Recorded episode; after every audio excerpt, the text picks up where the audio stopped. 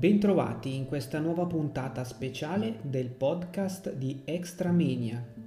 Questo episodio è dedicato alla festa del 25 aprile, la liberazione. Vi leggeremo alcuni brani tratti dai diari di Antonio Fermini, oltre ad un brano di Guareschi e ad una poesia che Aurelio Fermini ha dedicato al papà Antonio. Buon ascolto!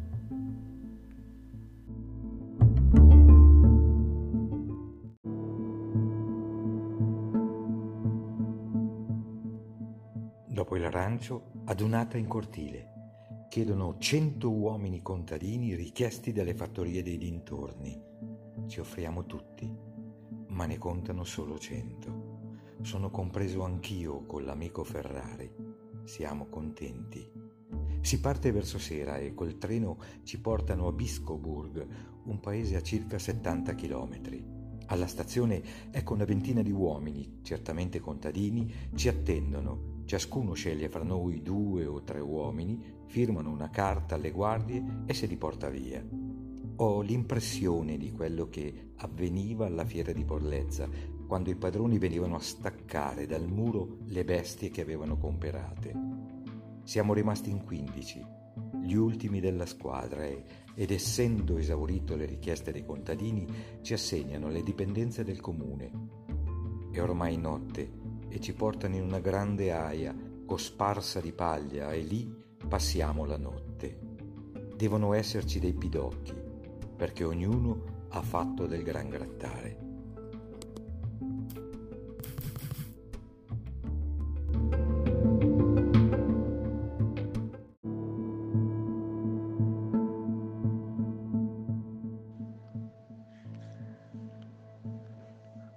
Oggi Incomincia la primavera e come augurio ecco un allarme aereo. Non si è ancora cominciato a lavorare che le sirene lanciano il loro lugubre fischio. Si corre tutti al rifugio e per due ore si rimane sperando che le bombe non piombino proprio qui. Difatti siamo tranquilli perché il bombardamento viene effettuato lontano, sui grandi depositi di carburante che poi abbiamo constatato dal grande fumo e incendio. Sono le ore 10 quando ci mettiamo al lavoro, ma come al solito, dopo gli allarmi aerei si fa poco e anche presso gli operai civili regna un senso di scoraggiamento pensando a tanti lutti e moltiplicando le rovine esistenti. Il rancio oggi è più spesso di ieri, meno male, perché da qualche giorno non si riesce a scovare nulla di extra per l'appetito che non manca mai. E dei pacchi non se ne parla. Tiremi innanzi, sperando in tempi migliori.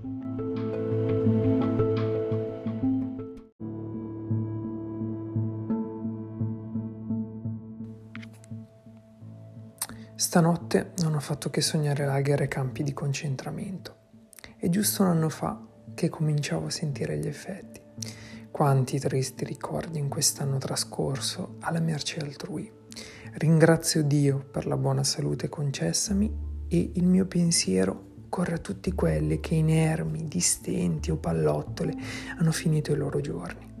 Quando finirà questo sterminio?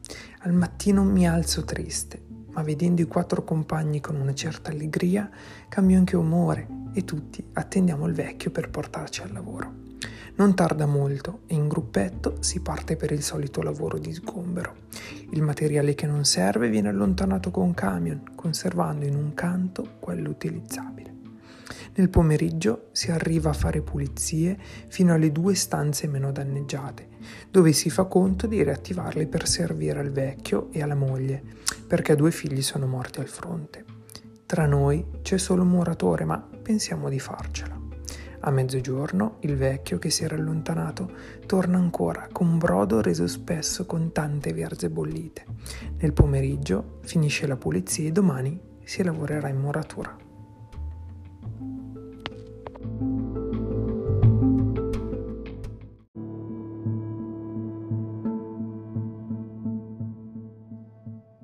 Agosto 1944.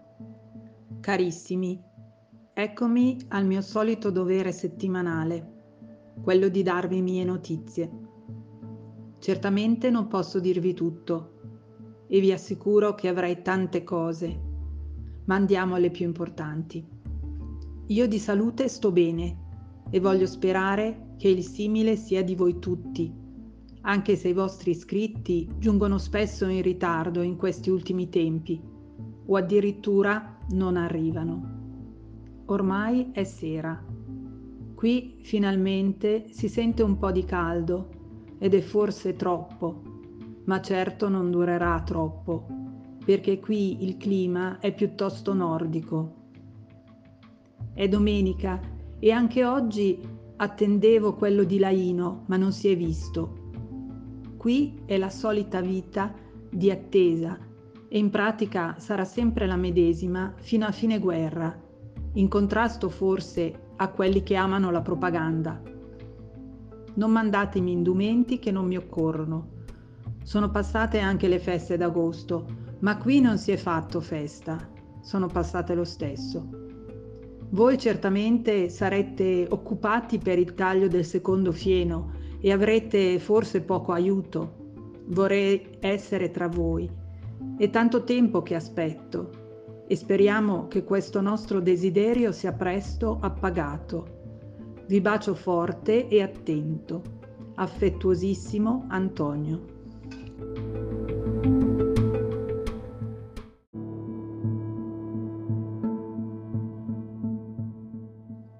padre. Tu portavi un sorriso nella calma. Tu leggevi le persone e tacevi. Ti piaceva l'odore del fieno e della pace. Con te stava bene l'equilibrio e il giorno.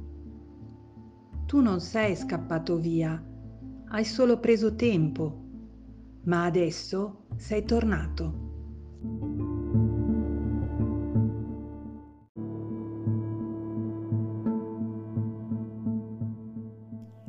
Abbiamo vissuto come bruti.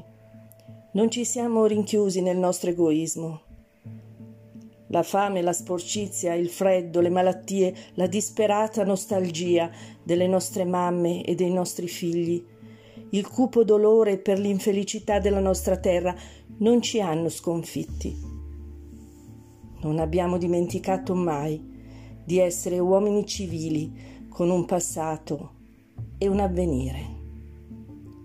Giovanni Guareschi.